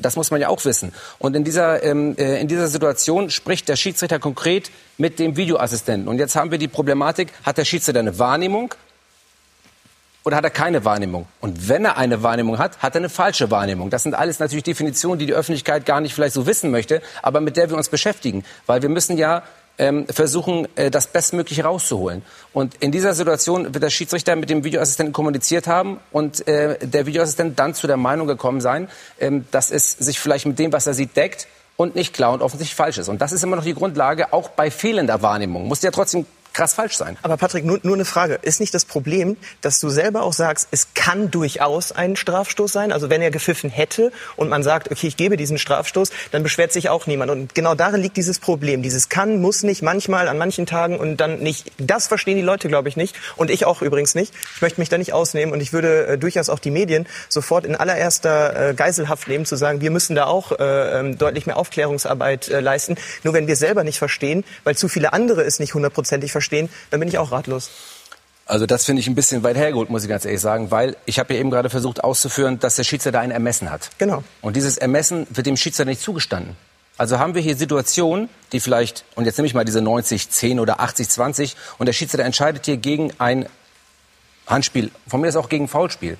So, dann haben wir immer noch einen Ermessensspielraum. Wir haben, Fußball ist so vielfältig und durch das Ermessen hat der Schiedsrichter die Möglichkeit, das Spiel zu leiten. Und aus diesem Grund ist auch gerade bei dieser Situation einfach noch ein Ermessen da, nicht zu pfeifen, weil hier ist die einzige Option, worüber wir reden, ist die Verbreiterung der Körperfläche. Und jetzt haben wir eine SSL-Kamera von der hinteren Seite, gucken da 35 Mal rauf und kommen dann irgendwann zur Entscheidung, oh, der hat ein bisschen seinen Arm rausgenommen. Wir vergessen immer wieder, dass der Fußball eine Dynamik hat und dass in diesem Moment vielleicht die Sicht, die Wahrnehmung des Schiedsrichters die entscheidende ist. Und dann suchen wir irgendeine Zeitlupe raus und dann finden wir die 17. Kamera und sehen, oh, SSL, ganz slow-mo und in dem Moment hat er ein bisschen den Arm draußen und das ist schon für mich diskussionswürdig. Dafür gibt es die VAR. Ja, aber, aber die, damit, die, der Punkt, wenn ich es kurz sagen darf, Ja. die Frage ist doch, wenn eine Entscheidung möglicherweise falsch war oder nicht richtig, war sie falsch genug, damit Genau. dann der Videoassistent eingreift. Und hier hat man sich dafür entschieden, das ist ja eigentlich auch die Linie, die grundsätzlich alle gefordert haben, zu sagen, eher nein. Aber genau darüber läuft ja immer die Diskussion. Genau. Lothar, wie, wie haben Sie damals äh, die Szene bewertet oder auch jetzt? In der Zeitlupe würde ich sagen, dass Boateng genau wusste, was er macht. Ja. Er, er, er hat seinen Arm rausgefahren, also den Ellenbogen in dem Ellenbogen gehört ja zum Arm. Da werden wir später wahrscheinlich auch noch andere Beispiele sehen, was alles äh, zum, zum Arm oder zur Hand gehört. Und äh, für mich war Jerome Boateng wusste in dem Moment genau, was er getan hat. Also Sie hätten den Elver gegeben. Haben Sie, können Sie In trotzdem... der Zeitlupe danach ja, wenn mich im, in, in der normalen Geschwindigkeit hätte es wahrscheinlich keiner gesehen, ähnlich wie der Schiedsrichter, der hat dann den Eckball gegeben, ja, also ein Handspiel, Ellenbogen angeschossen, aber dafür habe ich ja den War und ich glaube, dass äh, ich mich wenn ich Eckball gegeben hätte und diese Zeitlupe gesehen hätte, als Schiedsrichter umentschieden. Hätt, genau, hätten Sie sich gewünscht, von dem, was Patrick ausgeführt hat, so ist ja erstmal das, das Regelwerk abgesehen, aber hätten Sie sich gewünscht, dass hier rausgegangen wird und zumindest gecheckt wird, auch vom, vom Schiedsrichter selber. Ja, aber da hat wahrscheinlich der VAR nicht eingegriffen, weil es keine hundertprozentige Fehlentscheidung war. Ja, ich glaube, das ist aber insgesamt einfach auch nochmal wichtig zu verstehen. Eigentlich sagen ja auch alle, der Schiedsrichter muss der Chef auf dem Platz sein. Ja, genau, das war ja bei der Weltmeisterschaft 2018 war das ja der Fall. Alle haben diesen VAR gelobt, weil sie einfach weniger, weil der VAR weniger eingegriffen hat. Waren ja auch zweifelhafte Entscheidungen. Aber sie haben stillgehalten. Und dann hat man gesagt, warum machen die das da bei der Weltmeisterschaft? Weniger Diskussion, viel weniger wie in der Bundesliga. Dann macht man es hier in Dortmund und dann hatten, haben wir wieder eine Problematik, äh, ein Problem gehabt. Also ja, es ist, äh, das, äh, es wird weiterhin Diskussionen geben. Also das, das ist Bayern gegen, ja, Entschuldige, ganz kurz, Max, das ist Bayern gegen Dortmund. Ähm, du hast äh, also ein Spiel mit einer gewissen Brisanz. To be fair, keiner der Spieler hat unmittelbar reklamiert, auch kein Dortmunder, wenn ich das aus meiner Erinnerung richtig äh, rekapituliere. Eventuell sagt, Haaland, glaube ich. Aber sagt irgendwie äh, Hand oder so weiter. Und deshalb, okay, in der ersten Situation auf jeden Fall, du hast es vorhin auch schon mal gesagt, Schiedsrichter sind auch nur Menschen. Ähm, und von dem her, äh, da gibt's glaube ich, kein böses Blut. Aber warum sagt Köln dann nicht, ey, pff, ist so eine Nummer, schaust dir einfach noch mal lieber einmal an? Warum nicht? Also Weil ich muss ganz, ich ja. muss, ich, also ich entweder ihr hört mich nicht so richtig oder ich rede irgendwie, also ich sage ja, es gibt eine klare und offensichtliche Fehlentscheidung. Die ist es hier nicht. Das ist definitiv so. Es ist keine okay. klare und offensichtliche Fehlentscheidung. Die Messlatte ist da oben und da oben soll sie auch bitte bleiben.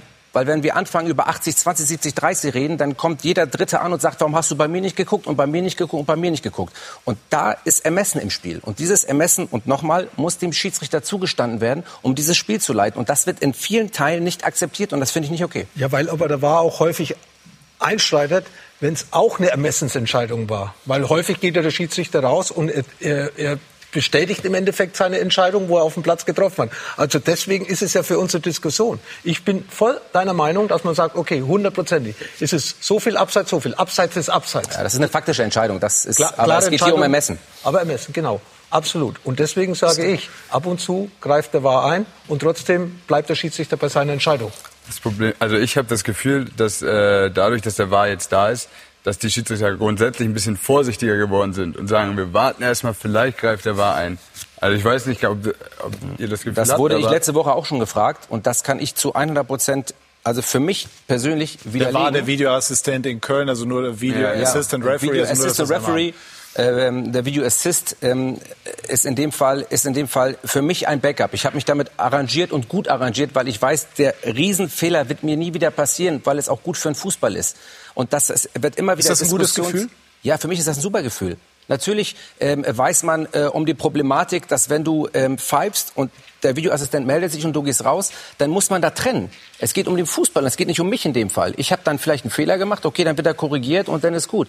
Ähm, aber in jedem Fall kann ich sagen, dass ich für meinen Teil vor dem Videoassistenten immer versucht habe, so zu entscheiden, dass ich 100%ig sicher bin, was ich da tue. Und das ist auch weiterhin der Fall. Und da kann ich nur für mich sprechen.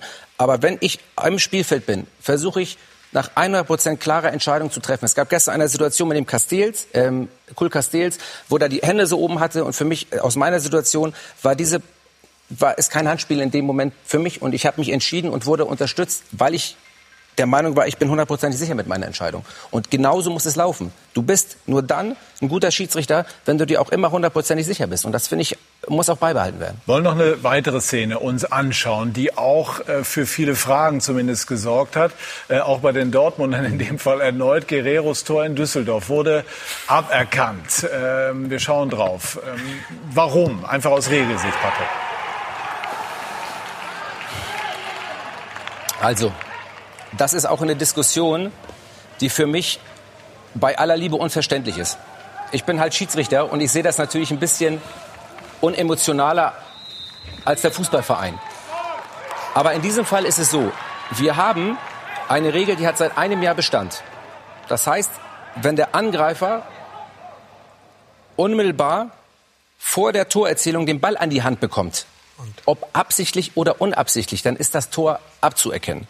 Diese Regel hat seit einem Jahr Bestand. Das ist übrigens ganz wichtig, ob absichtlich oder unabsichtlich. Es ist völlig irrelevant. Der Ball geht hier in dem Fall gegen den Oberarm. Das ist Hand. Der Ball geht dagegen, ob der Spieler was dafür kann oder nicht dafür kann, ob das gut oder nicht gut ist. Das ist für uns als Schiedsrichter völlig irrelevant. War es nicht die Schulter? Bitte? War es nicht die Schulter? Wenn in diesem Fall festgestellt äh, worden ist, dass es der Oberarm ist, es gibt noch eine Zeitlupe von der linken Seite, wo man den Oberarm sieht, dann ist es der Oberarm. Aber es geht ja um die Grundsätzlichkeit auch der Entscheidungsfindung. Ja, war es eine hundertprozentige Fehlentscheidung des Schiedsrichters, dass er das nicht gepfiffen hat? Das ist, wie gesagt, nicht, was ich beurteilen hier möchte, weil ich nicht dafür da, um andere zu beurteilen. Das muss ich in aller Deutlichkeit nochmal sagen. Aber festgestellt ja, aber wurde, ja, ihr könnt es gerne beurteilen. Für mich steht in dem Fall nur fest, dass entschieden wurde, dass der Ball gegen den Oberarm geht. Und Vom und, War. Bitte? Vom War. Ja, weil der Schiedsrichter es nicht wahrgenommen hat. Nehme ich mal an. So. Also es geht aber um die Grundsätzlichkeit, weil alle der Meinung sind, wie kann das sein, dass das Tor aberkannt wurde? Ähm, wie geht das überhaupt? Und das ist ja eine Frage, die mich auch schon ein bisschen länger beschäftigt, weil ich finde, dass es nicht gut ist, dass man über bestehende Regeln einfach ähm, ähm, meint, eine große Diskussion aufzumachen und vorher nie darüber geredet wurde. Ähm, mit dieser Unmittelbarkeit, das finde ich ein bisschen problematisch. Ich weiß nicht, ob die Kriterien bekannt sind für die Unmittelbarkeit. Es ist natürlich so, auf der anderen Seite, die Diskussion wird natürlich auch von Fans geführt. Da können jetzt die Schiedsrichter nichts für, dass die, dass die Regelauslegung teilweise so komplex geworden ist, dass man das Gefühl hat, man muss sich wirklich sehr intensiv mit Fußball beschäftigen, um alles zu verstehen. Demgegenüber steht der alte Grundsatz, Fußball soll eigentlich so einfach sein, dass alle ihn auf Anhieb verstehen. Dafür können aber selbstverständlich die Schiedsrichter nichts. Die Schiedsrichter sind dafür da, das Ganze umzusetzen. Konkret beim Handspiel. Ja. Patrick, jetzt mal von der Szene Ja. weg. Viele sagen beim Handspiel, da bin ich raus. Wie ist es bei Ihnen? Ja. Können Sie nicht sein, weiß ich, aber können Sie es so erklären, dass es jeder versteht? Naja, es gibt ja, es gibt eine Regel. So, und man muss auch mal, ich muss da immer ein bisschen ausholen. Wir als Schiedsrichter beschäftigen uns natürlich auch mit der Regel und mit den Handspielen. Und wenn wir 40 Situationen haben und dann sind wir uns bei fast allen Situationen einig und natürlich gibt es Situationen, äh, über die wir diskutieren als Schiedsrichter. Und es ist doch ganz einfach. Es gibt ein klares Kriterium für Hand und man versucht dieses Handspiel so eng wie möglich zu fassen, dass es irgendwann vielleicht mal jeder versteht. Also alles über Schulterhöhe, Verbreitung Körperfläche, äh, Absicht, das heißt also ich boxe den Ball weg, das sind so die üblichen Kriterien. Und in diesem Bereich gibt es Ermessen. Und nochmal, ich muss auf diesem Ermessen Ist es so für Sie die kniffligste ähm, Situation des Fußballs? Handspiel, ja oder nein? Ja, also strafbares Handspiel? Handspiel ist natürlich knifflig, weil es so ein hohes Ermessenspotenzial hat in gewisser Weise, dass du da natürlich immer ähm, auch eine Schwierigkeit haben kannst, das zu erkennen. Das ist ganz logisch. Aber trotzdem versucht man diese Regel so eng wie möglich zu definieren. Und gerade über die Regel, die eigentlich am klarsten ist, Ball geht gegen die Hand und ins Tor, wird jetzt diskutiert. Und das finde ich ist auch nicht okay. Max Kruse war in seiner ganz frühen Jugend auch mal Schiedsrichter. Sind Sie ganz froh, dass Sie sich doch für den anderen Weg entschieden haben? Gerade wenn wir zum Beispiel über die Auslegung des Handspiels sprechen? Ja, der Schiedsrichter kann im Endeffekt, also er kann natürlich alles richtig machen, aber grundsätzlich gibt es immer Leute, die unzufrieden sind. Also ich sage, der Job ist jetzt auch nicht gerade einfach. Ähm, das war früher schon so äh, und das wird auch immer so bleiben. Und wir werden immer wieder Diskussionen über den Wahr haben, über Schiedsrichter. Aber Schiedsrichter sind halt auch Menschen und machen Fehler, genau wie wir Spieler. Wir machen, glaube ich, viel mehr Fehler, Fehler im Spiel als die Schiedsrichter.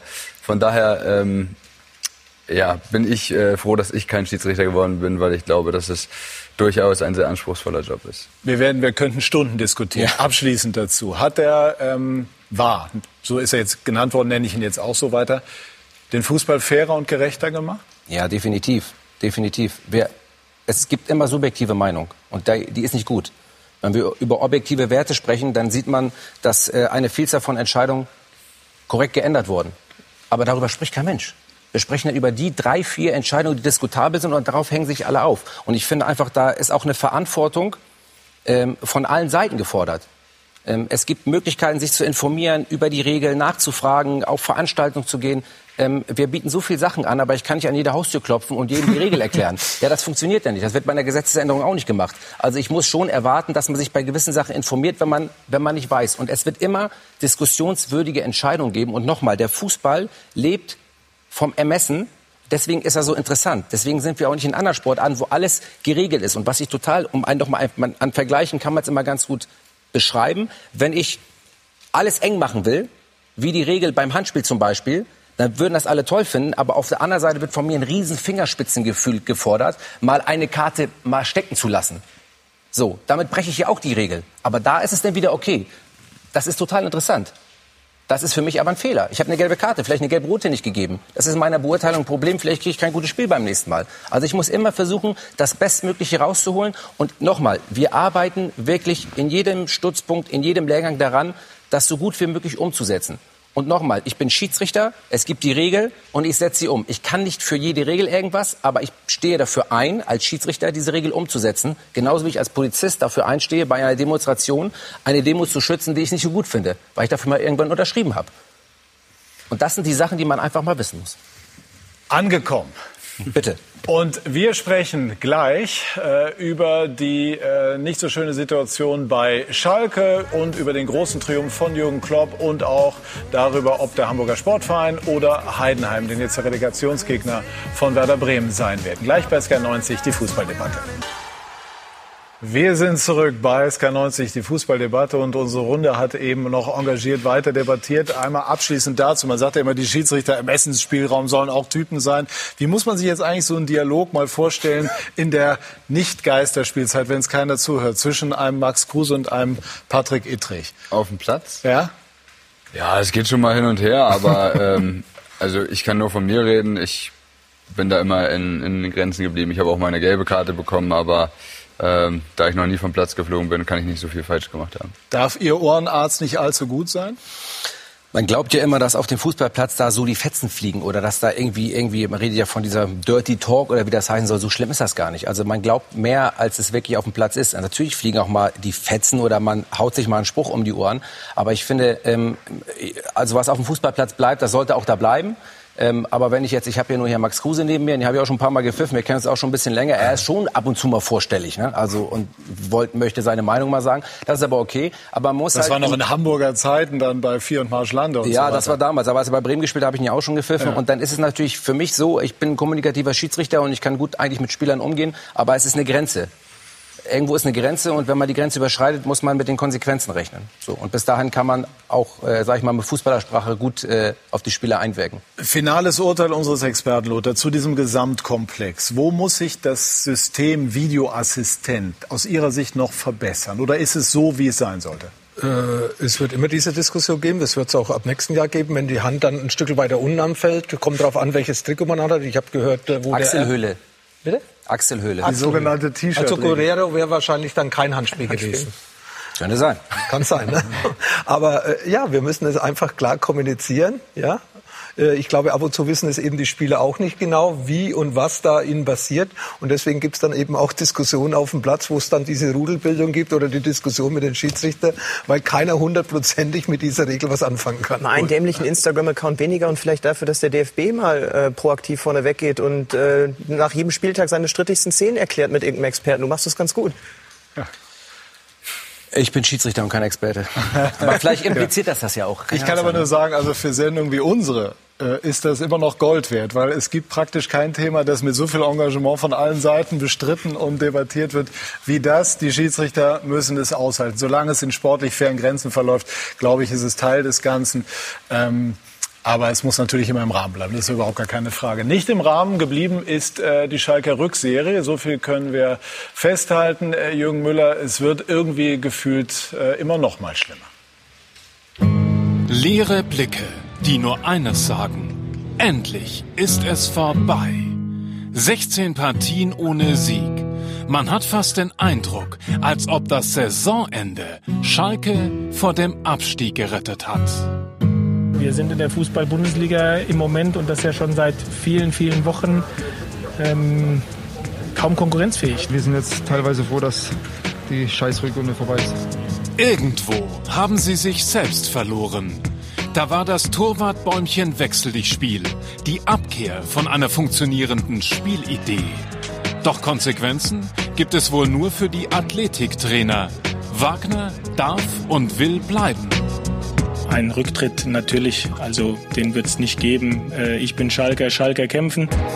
Doch Schalkes größtes Problem ist ein grundlegenderes. Die Führung hat den Kontakt zur Basis verloren. Sowas ist brandgefährlich bei einem Traditionsclub. Gestern gingen 1500 Fans auf die Straße. Es müssen handelnde Personen ausgetauscht werden, sonst geht der Verein vor die Hunde. Wir kommen unserer sozialen Verantwortung als Schalker nicht mehr nach. Der Groll richtet sich vor allem gegen Tönjes. Dabei geht es nur beiläufig um den Corona-Skandal in seiner Fleischfabrik. Es geht um Dinge, wie seine Rassismusäußerungen zu Saisonbeginn und deren Aufarbeitung. Herr Tönnies hat sich seine Strafe quasi selbst auferlegt. Und das ist im Prinzip auch Ausdruck des Systems Tönnies. Also es ist ein System der Vetternwirtschaft. Viele schämen sich, ja, und das liegt eben äh, nicht an der sportlichen Leistung, das liegt äh, an den ganzen Nebengeräuschen. Da waren die Rentner, deren 450 Euro Jobs im Jugendfahrdienst gekündigt wurden. Dauerkartenbesitzer, die schriftlich begründen sollten, warum sie für die Corona-Spielabsagen ihr Geld zurück wollen. Härtefallanträge ausfüllen. Ja, das ist ja entwürdigend. Und äh, das macht man so nicht. Jedenfalls nicht, wenn man das Image pflegen möchte, Kumpel und Malocha Club. Das ist so abwegig. Also man glaubt im ersten Moment, das hat sich ein Dortmunder ausgedacht. Dazu kommt, Schalke hat Schulden, fast 200 Millionen Euro. Um sie abzubauen, könnte eine Ausgliederung in eine Kapitalgesellschaft helfen. Diese Diskussion müssen wir gerade in Corona-Zeiten nochmal anstoßen. Ziel ist es, insbesondere alle mitzunehmen. Schalke in der Zwickmühle. Bei einer Ausgliederung könnte Tönnies wichtig werden, mit seinen Kontakten zu möglichen strategischen Partnern wie Gazprom. Doch wie soll ausgerechnet er die protestierende Basis von diesem Schritt überzeugen? Ich glaube auch, dass äh, jetzt überhaupt nicht der Zeitpunkt ist, wo man diese Diskussion führen sollte, weil ich davon überzeugt bin, wenn man jetzt ausgliedert, dann kann man Anteile verramschen. Schalke in der Sinnkrise. Die Spieler sind fast zu beneiden. Sie dürfen in die Sommerpause. Die operative Führung muss jetzt Gräben zuschütten. Ziemlich viele und ziemlich schnell. Philipp, Sie haben sich auch äh, vor der Sendung intensiv mit Schalke befasst. Was ist jetzt im Moment noch äh, schwieriger? Die atmosphärische Problematik, Stichwort äh, Tönnies, Stichwort äh, Vorgewor als Vorwurf äh, formuliert fehlende Fan und so weiter, oder die tatsächliche sportliche Krise? Ich glaube, wir müssten in die Talfahrt. Verlängerung gehen, Sky 120 oder so, also um das alles aufzuarbeiten und zu besprechen. Äh, Ich komme aus der Region, bin zwar kein äh, Kind des Ruhrgebiets, aber als Westfale mit 40 Minuten zur Arena äh, durchaus ähm, mit vielen Kontakten dahin und ähm, es ist Ohnmacht tatsächlich schon fast. Und zwar nicht nur, weil es dieses eine Problem gibt, sondern weil es so vielschichtig ist. Ähm, das hat der Beitrag ja auch schön rausgearbeitet. Man hat die Problematik Clemens Tönnies auch vielleicht auch ganz speziell auf seine Person runtergebrochen. Die Schulden, nicht die Möglichkeiten, ähm, so vielleicht auch einzukaufen, wie man wollen würde, weil zu viel Geld in den letzten Jahren auch verbrannt worden ist. Da gibt es ja Spieler, äh, die Gehälter bekommen sollen, wenn das alles so stimmt. Das ist ja aberwitzig. Und die spielen dann nicht mal mehr. Die sind mittlerweile ausgeliehen. Also das ist auch nur wieder ganz grob an der Oberfläche angekratzt. Dann hat man ein Scouting, was offenbar gar nicht funktioniert, hat aber gleichzeitig eine der besten äh, Nachwuchsarbeiten äh, in, in, in ganz Deutschland, wenn nicht sogar vielleicht noch weiter. Also Mit Norbert Elgert an der Spitze. Genau, es ist. Ähm, es ist schwierig. Ich äh, habe auch ganz sicher nicht die Paradelösung dabei, aber nur eines kann ich sagen, wenn man einen Neuanfang machen möchte, und zwar mal einen echten, wirklichen Neuanfang, dann muss der auch ganz oben beginnen. Heißt? Dass dann ein Clemens Tönnies seiner unternehmerischen Verantwortung, äh, wie es ja jetzt auch in diesem ganzen Corona-Skandal schön heißt, vielleicht auch nachkommen müsste und zu dem Entschluss kommen könnte, dass er zur Belastung für den Verein geworden ist. Ja, die Frage ist aber, ob Schalke sich das finanziell leisten kann oder ob man nicht doch auch darauf angewiesen ist, dass äh, Tönnies dort in, äh, auch sich finanziell engagiert, auch im Zuge einer etwaigen Ausgliederung. Ja, aber er verschenkt das Geld ja, glaube ich, auch nicht und lässt sich das ja dann auch ganz ordentlich verzinsen. Da bekommt man vielleicht dann auch, äh, Geld ist gerade billig, äh, vielleicht eine nette Umschuldung hin. Keine Ahnung. Lothar, wie, wie, sehen Sie jetzt gerade auch die, die Personalie Clemens Tönnies, ohne dass wir jetzt näher einsteigen wollen auf die äh, Problematik rund um, um Corona ich in glaube, einen Betrieben? Fußballfan, einen neutralen Fußballfan. Da muss ich hier gar nicht Schalke sein. Tut mir sowas weh, weil Schalke ist Tradition. Schalke steht für Malochen auf dem Platz. äh, Schalke steht für tolle Atmosphäre. Schalke, auch wenn sie knapp 60 Jahre nicht mehr Meister geworden sind, sind sie ein großer Bestandteil der Bundesliga. Große Spieler hat Schalke hervorgebracht. Nationalspieler, Weltmeister etc. etc. Ich denke da nur jüngst an Olaf Dohn. Nachwuchsarbeit. Wenn man die Spieler alle auf Schalke behalten hätte, dann wäre es ein großer Konkurrent zu Bayern München in der, in der Bundesliga. Ja, Goretzka spielt bei Bayern, Manuel Neuer spielt bei Bayern und äh, nach, äh, bei Arsenal London sind einige. Also es ist wahnsinnig, was im Endeffekt äh, dieser Verein, was aus diesem Verein geworden ist. Und ich sage eigentlich immer, das Wichtigste ist, dass man Ruhe hat. Und diese Ruhe ist bei Schalke nicht erkennbar. Und wenn man da keine Ruhe reinbringt, dann muss man im Endeffekt alles auf den Kopf stellen und vieles, vielen äh, vieles, vieles ändern. Und da bin ich auch der Meinung, wenn Clemens Dönnes dann eben nicht mehr der richtige Mann sein sollte, dann muss man eben das auch durchleuchten, wie stark ist er, wie brauchen wir ihn, auch aus wirtschaftlichen Gründen.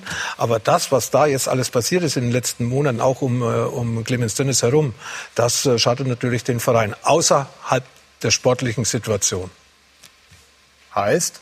Also Sie glauben, Man Sie haben muss- Zweifel, dass Tönnies der Richtige ist, Schalke durch diese Krise zu Ja, allem, manövrieren weil- oder weil ist er er- Teil des Problems? Ja, weil er gibt äh, sehr viel Gesprächsstoff zurzeit, äh, auch außerhalb des Platzes. Äh, für das Sportliche ist er nicht allein verantwortlich.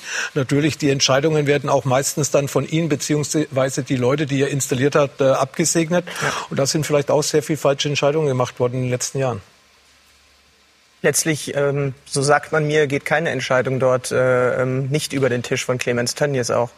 Also Mhm. kann man ihn durchaus auch äh, mit in die Verantwortung zumindest nehmen, dass einige Dinge sportlich dort nicht hundertprozentig richtig gelaufen sind. Ja, also wenn man so die Zahlen sich anschaut in der Rückserie, das ist wirklich erschreckend, das ist desaströs. Neun Zähler nur in der Rückserie, das ist die schwächste Rückrunde in der Vereinsgeschichte, nur neun Tore erzielt und äh, kein ein, wäre ein Funfact, wenn er aus Schalker Sicht nicht so traurig wäre, kein einziges Saisontor vor der 20. Minute und auch zu wenige danach, muss man dann im Grunde genommen noch ergänzen. Max Kruse, haben Sie eine Idee, warum Schalke sportlich so abgestürzt ist? Viele sagen, die Torwartthematik war ein Auslöser. Ja, es gab auch Verletzungen, aber das alles erklärt ja eigentlich nicht, warum eine Mannschaft so den Faden verliert.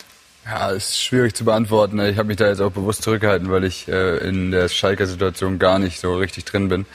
Ähm, ich habe zwar die Bundesliga verfolgt, aber jetzt auch nicht so intensiv, dass ich sage, äh, ich weiß jetzt alles über den Verein, aber die Nebengeräusche sind einfach viel zu stark. Und ähm, ich weiß nicht, ob das jetzt unbedingt auf die Mannschaft abfärbt, aber es äh, wird auf jeden Fall nicht unerhört bleiben. Und ähm, ja, ich weiß nicht. Ich kann das echt schwer beurteilen. Ist es als Spieler wirklich so, dass wenn du dann irgendwann sieben, acht, neun Spiele sieglos bleibst, ohne Erfolgserlebnis bleibst, wirklich die, die einfachen Dinge nicht mehr funktionieren? Kann ich nicht beurteilen, hatte ich noch nie. Nein. Ähm, ja, also. Aus den Erzählungen der anderen haben Sie es, aber können Sie es vielleicht Ja, es ist nachvollziehen? irgendwann natürlich schon Kopfsache, aber äh, grundsätzlich, ich persönlich kann nur von mir sprechen, wie ich in ein Spiel gehe und ich denke an gar nichts, was vorher war oder nachher sein könnte. Bei mir ist so, äh, ich schalte den Kopf dann einfach aus und ähm, bin jetzt auch keiner, der jetzt dafür bekannt ist, dass er sich so viel Stress macht. Deswegen. Aber es gibt auch andere Charaktere, die damit vielleicht nicht so gut Wäre aber eine Mentalität, die den Schalker möglicherweise geholfen hätte. Stichwort Mentalität, wo ist die denn? Also ähm, ich glaube, es war Marcelo Bordon, der jetzt äh, die Schalke auch in einem Interview relativ äh, heftig zerlegt hat und gemeint hat, dass irgendwo, ich weiß nicht genau wo, in Südamerika irgendwo Straßenkicker eine bessere Qualität hätten. Zugegeben, vielleicht eine sehr polemische Aussage, aber was mich stört ist, dass mir die Typen fehlen oder abhanden gekommen sind, die sich so mit dem Club äh, identifizieren. Äh, Stambuli ist zwar verletzt, aber der ist lauter an der Seitenlinie, wenn der da steht und schreit und seine Jungs anfeuert, als der Trainer stellenweise. Also mir, fehlen, mir fehlt einfach diese Schalke für das, was der Verein steht, dass das auch übertragen wird auf die Mannschaft und gelebt wird dort von den Protagonisten. Ist es sinnvoll, Lothar, mit Wagner und diesem Ballast, der es ja ist, in eine neue Saison zu gehen? Das scheint bis hierher der Plan zu sein. Ja, die haben ja einige Trainer, die noch auf der Gehaltsliste stehen, so viel ich weiß. Also nicht nur Spieler, die nicht mehr auf Schalke spielen. Also sie haben so einen Ballast dahin, da weiß man gar nicht, wo man anfangen soll. Aber für mich schon ein Wunder. 16 Spieltage ohne Sieg. Letzter Sieg liegt zurück. Erster Rückrundenspieler gegen München-Gladbach zu Hause. Ich glaube 2 zu 1 haben sie da gewonnen und seitdem diese neun Punkte geholt. Äh, nicht mehr gut gespielt. Gestern sich von Freiburg abschießen hat äh, lassen. Und äh, das sind natürlich Dinge, wo man auch schon sich fragt, hey, schafft es ein Trainer noch für mich? Solange ich zurückdenken kann, wenn ein Trainer 16 Spiele nicht gewonnen hat, dann war er eigentlich weg. Aber vielleicht geht's auch aus wirtschaftlichen Gründen gar nicht mehr, obwohl das das, äh, das das was auch nicht mehr zum Überlaufen bringt, weil es ist schon längst übergelaufen. Aber inhaltlich hätten Sie Verständnis dafür, wenn die Schalke auf der Trainerposition versuchen würden, frischen Wind reinzubringen. Ja, weil ich glaube, dass eben auch äh, der jetzige Trainer die Mannschaft nicht mehr so erreicht und deswegen spielen sie vielleicht so emotionslos, weil er das, was sie, was Max auch gerade gesagt hat, die gehen vielleicht auf den Platz. Ich bin auch früher auf den Platz gegangen. Ich hatte die Situation nicht, äh, aber trotzdem, äh, jedes Spiel hat von neuem angefangen. Da habe ich nicht mehr dran gedacht, was letzte Woche passiert ist, sondern ich habe mich wieder aufs Neue vorbereitet, konzentriert. Aber vielleicht schafft es der Trainer nicht, diese Negativbilanz aus den Köpfen der Spieler rauszubringen. Glauben Sie denn, dass Schalke bei Wagner bleibt oder äh, dass sie doch umschwenken müssen, weil der Druck einfach zu groß wird? Ja, mich würde es wundern, wenn Sie mit, äh, mit dem jetzigen Trainer in die nächste Saison gehen. Aber wie gesagt, wir sind, Wax hat es gerade gesagt, wir sind nicht nah dabei. Wir wissen auch nicht, äh, was, was so gesprochen wird, was passiert. Wie ist die Ansprache des Trainers zur Mannschaft? Steht die Mannschaft noch hinter dem Trainer? Ich habe das Gefühl, dass die Mannschaft den Trainer ab und zu im Regen stehen lässt. David Wagner und Jürgen Klopp das ist jetzt mal eine Überleitung. Ne? Ja. Kennen sich sehr, sehr gut. Und Jürgen Klopp hat äh, riesige sportliche Erfolge, ist jetzt mit Liverpool zum ersten Mal seit 1990 englischer Meister geworden. Und er hat bewiesen, dass er neben vielen anderen Talenten auch dieses Talent äh, hat. Und zwar hat er nämlich ein schickes Tänzchen bei der improvisierten Meisterfeier aufs Parkett gelegt. Da hinten der hoch aufgeschossene Herr mit der Kappe. Kompliment, oder, Max? Also er hat nicht nur trainerische Fähigkeiten, sondern auch äh, Fähigkeiten auf dem Parkett. Also ähm, ganz emotionaler Erfolg für Liverpool. Wer jemals dort war, Lothar weiß, dass die, der Champions League-Sieg sehr, sehr wichtig war, aber die englische Meisterschaft dort für die Fans fast noch wichtiger. Sind Sie mal mit ihm, er gilt ja auch als sehr impulsiver Trainer, mal aneinander geraten oder haben Sie durchweg gute Erfahrungen mit ihm gemacht? Äh, das kann man so nicht sagen. Also durch er ist ein schwieriger Typ als ähm, ähm als für Trainer für einen Schiedsrichter definitiv. Äh, bei allem sportlichen Erfolg, ähm, ähm, ich kann das ja nicht beurteilen. Ich bin ja nur Schiedsrichter. Ne? Ich darf ja immer, äh, ich äußere mich da lieber nicht zu. Aber ähm, man musste, man musste. Ich glaube, es ist immer ganz gut, bei impulsiven Trainern mal eine Sekunde innezuhalten und wenn man dann was zu sagen hat, dann zu ihm zu gehen oder zu dem Trainer zu gehen, als gleich raufzugehen. Das ist. Hat man Berührungsängste, sich mit so einem Mann anzulegen, weil man ich weiß, nicht. Nee? Nö. Nö. Nö. Ich bin Schiedsrichter, dafür bin ich da. Ich bin Bundesliga-Schiedsrichter. Und dann kann ich auch ganz, äh, ganz gerne mal mich äh, mit auch Herrn Klopp unterhalten. Wenn er jetzt gesagt hätte, er hätte Angst vor sowas, dann wäre er, glaube ich, morgen auch kein Schiedsrichter mehr. ja. Gut, also das sind die Bilder, das darf man vielleicht dann doch auch mal mit einem Augenzwinkern sagen, Lothar, von denen die Dortmunder in gewisser Form auch noch träumen. Sie äh, entscheiden sich übrigens ja dafür, ähm, mit Favre weiterzumachen. Sie hatten zwischendurch nach der Aussage von Favre nach Dortmund Bayern das Gefühl, es könnte vielleicht in eine andere Richtung gehen. Halten Sie es für, für richtig, dass Dortmund an Favre festhält? Ja, man muss das auch in der Frage. Und das gestrige Spiel untermauert ja diese, diese Diskussion, weil äh, Favre auch in den letzten beiden Heimspielen gegen Mainz und äh, Hoffenheim seine Mannschaft im Endeffekt auch nicht den Griff gehabt hat, weil äh, sie hat sich abschlachten lassen zu Hause, natürlich ohne Zuschauer, aber sie hat es auch anders gezeigt. Und es ging in diesen beiden Spielen um nicht mehr viel und dann hat die Mannschaft abgegeben. Und das ist natürlich dann auch auf den Trainer zurückzuführen. Und auch Bürgi hat ja gestern nach dem Spiel klar Stellung genommen, dass eben eine Mannschaft gekämpft hat und die andere nicht. Und dann ist der Trainer da mit dabei im Boot. Und äh, Favre, wie gesagt, hat äh, in den letzten wir reden über Punktedurchschnitt, ja, alles Mögliche. Klar. Aber gegen Werder Bremen Achtelfinale ausgeschieden im Pokal. Gegen Paris nach einem gewonnenen Heimspiel auch ausgeschieden aus der Champions League. Letztes Jahr vor Bayern München neun Punkte gelegen. Man will Meister werden. Und das ist ja alles, das mir zeigt, dass man so im Endeffekt nicht Meister wird.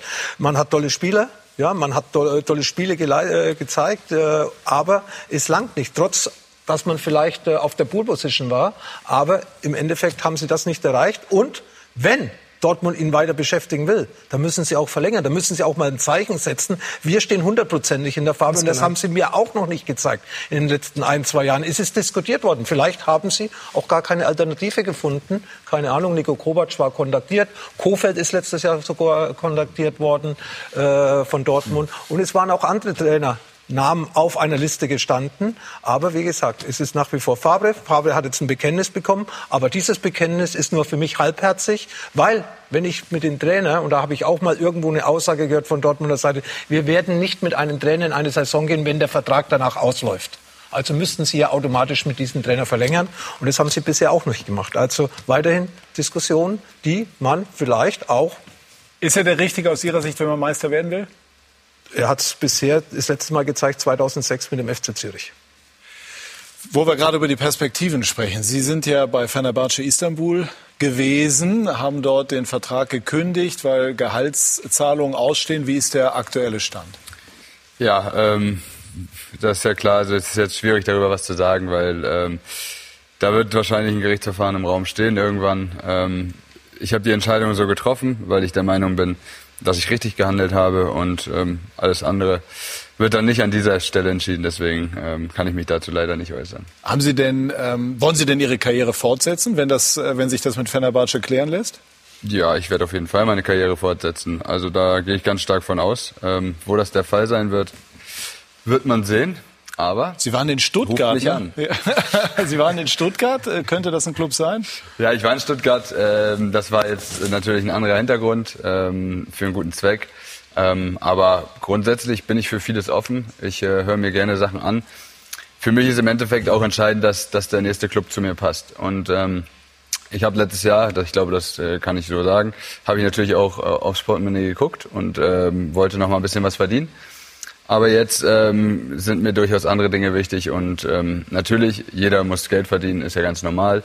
Aber für mich muss es einfach passen. Ich muss das Gefühl haben, dass Ja, aber es ist doch ein sehr, sehr ehrliches Bekenntnis. Würde das Portemonnaie von Werder Bremen reichen? Ich sag ja, das ist jetzt äh, nicht mehr so wichtig. Also ähm, ich glaube, dass ich für fast alle Clubs in der Bundesliga bezahlbar bin. Das heißt also, die Werder-Fans dürfen theoretisch zumindest auf eine Rückkehr hoffen. ja, ich würde nie was ausschließen. Also ich habe es unter der Woche schon mal gesagt. Es ist jetzt nicht die größte Wahrscheinlichkeit, aber ausschließen würde ich nicht. Aber liegt deine Zukunft in der Bundesliga oder auch im Ausland? Also ich persönlich, äh, wenn ich es mir aussuchen könnte, würde meine ähm, äh, meine Zukunft in der Bundesliga sehen. Das Würde das passen? Natürlich. Max Kruse ist ein Typ, äh, jemand, den man durchaus vermisst, auch wir Medien. Äh, Das glaube ich. ja, einfach nur ehrlich, so Ja, wie du ja auch okay. ehrlich sagst, dass, dass äh, die Türkei, das Türkei-Abenteuer ähm, gewisse Hintergründe hatte. Äh, ich würde es mir wünschen, ja. Hat eigentlich die Farbkombination eine gewisse Symbolkraft? Äh, Denn äh, Borussia Dortmund hat auch schwarz-gelb. Nee, hat sie nicht. Kann ich so deutlich sagen. Gut, okay, also, aber das war ja schon mal offen genug. Der Hamburger Sportverein äh, wird in gut einer Stunde versuchen, den Relegationsplatz zu erobern und äh, müsste dafür an Heidenheim vorbeiziehen. Ist angewiesen auf Schützenhilfe von Arminia Bielefeld. Stefan Hempel, was habt ihr denn rund um dieses dramatische Saisonfinale in der zweiten Liga vorbereitet? Ja, Patrick, ein echter Krimi in der zweiten Liga und wir haben einen hier im Studio, der weiß, wie die Raute zickt. Fünf Jahre HSV, Dennis Aogo, das hat Spuren hinterlassen. Auf was dürfen wir uns da, Dennis, heute einstellen in diesem ja, Showdown? Boah, auf eine ganze Menge Druck, glaube ich. Als Spieler ist man heute ähm, ja extrem angespannt. Es steht sehr, sehr viel auf dem Spiel. Aber ich glaube, der Spieltag gestern auch in der ersten Liga hat gezeigt, dass es, ähm, dass es äh, Überraschungen geben kann. Und ähm, da äh, freue ich mich auf jeden Fall drauf. Apropos Überraschungen, Patrick, wir haben 83er Legenden, also Landespokalsieger als Überraschung. Wir haben alten Mannschaftskollegen von Dennis als Überraschung. Und gibt's eine Überraschung unten im Keller, Nürnberg oder der KSC? Das ist auch noch eine heiße Frage. Alles bei uns, alles gleich, alles live, alles bei Sky. Patrick Ittrich lebt in Hamburg. ich, ich weiß, es ist jetzt sehr schwer. Glauben Sie, dass der HSV die Möglichkeit hat, das Ding noch zu ziehen? Boah, ey, ich kann mich als Schiedsrichter doch nicht jetzt zu irgendwelchen Vereinen äußern, Leute. Das geht nicht. Das kann ich nicht machen. Also ich bin Hamburger und ähm, mehr sage ich dazu. Ich erkenne die Verlegenheit an, also äh, das, das äh, ist völlig okay. HSV, Heidenheim, was glauben Sie? Es gibt eine Fanfreundschaft zwischen äh, Bielefeld und Hamburg. Ähm, allerdings habe ich heute auch schon erfahren, dass äh, es auch um Fernsehgelder geht, äh, wenn gewisse Konstellationen äh, so eintreffen. Nein, also ich glaube tatsächlich, äh, die Heidenheimer werden sich das Ding nicht mehr nehmen lassen. Was lernen wir aus dem gestrigen Spieltag, Lothar? Ja, eben. Äh, ich sage, gestern hat man gesehen, dass äh, einige Mannschaften sich nicht bis zur letzten Sekunde reinhauen. Bielefeld hat es letzte Woche auch so ein bisschen vorgemacht, in Karlsruhe, wo sie 3 zu 0 geführt haben. Und ich glaube, das könnte ein Vorteil für den HSV sein, dass Bielefeld sich nicht das nachsagen lassen möchte, was gestern Dortmund und Köln gezeigt hat. Und somit, äh, das wird auch der Trainer wahrscheinlich Ihnen nochmal sagen, weil man will sich ja auch aus der zweiten Liga verabschieden in einer positiven Weise, dass man eben auch die Meisterschaft dann nicht trübt, sondern dass man zu Hause mindestens noch mal alles gibt. Sie haben, glaube ich, in, äh, zu Hause noch kein Spiel verloren dieser Saison. So wird es bleiben. Also HSV seine Hausaufgaben. Dann dieser tolle, dieses tolle Relegationsspiel HSV gegen Werder Bremen. Habe ich nichts dagegen. Jürgen Klopp äh, hat mit Mainz äh, das ein oder andere Mal vergeblich versucht, in die Bundesliga zu kommen. Heute ist er Champions League englischer Meister. Und äh, wir wollen noch mal zum Abschluss dieser Sendung sehen, welche Emotionen das bei ihm ausgelöst hat. It's a big moment. I cannot. I, I have no real words to be honest. Um, I, I, it's, it's such a big moment. I'm completely overwhelmed. I never would have thought that it, that it would feel like this. I had no idea, and um, it's just big. Sorry, gentlemen. Um, see you. All the best.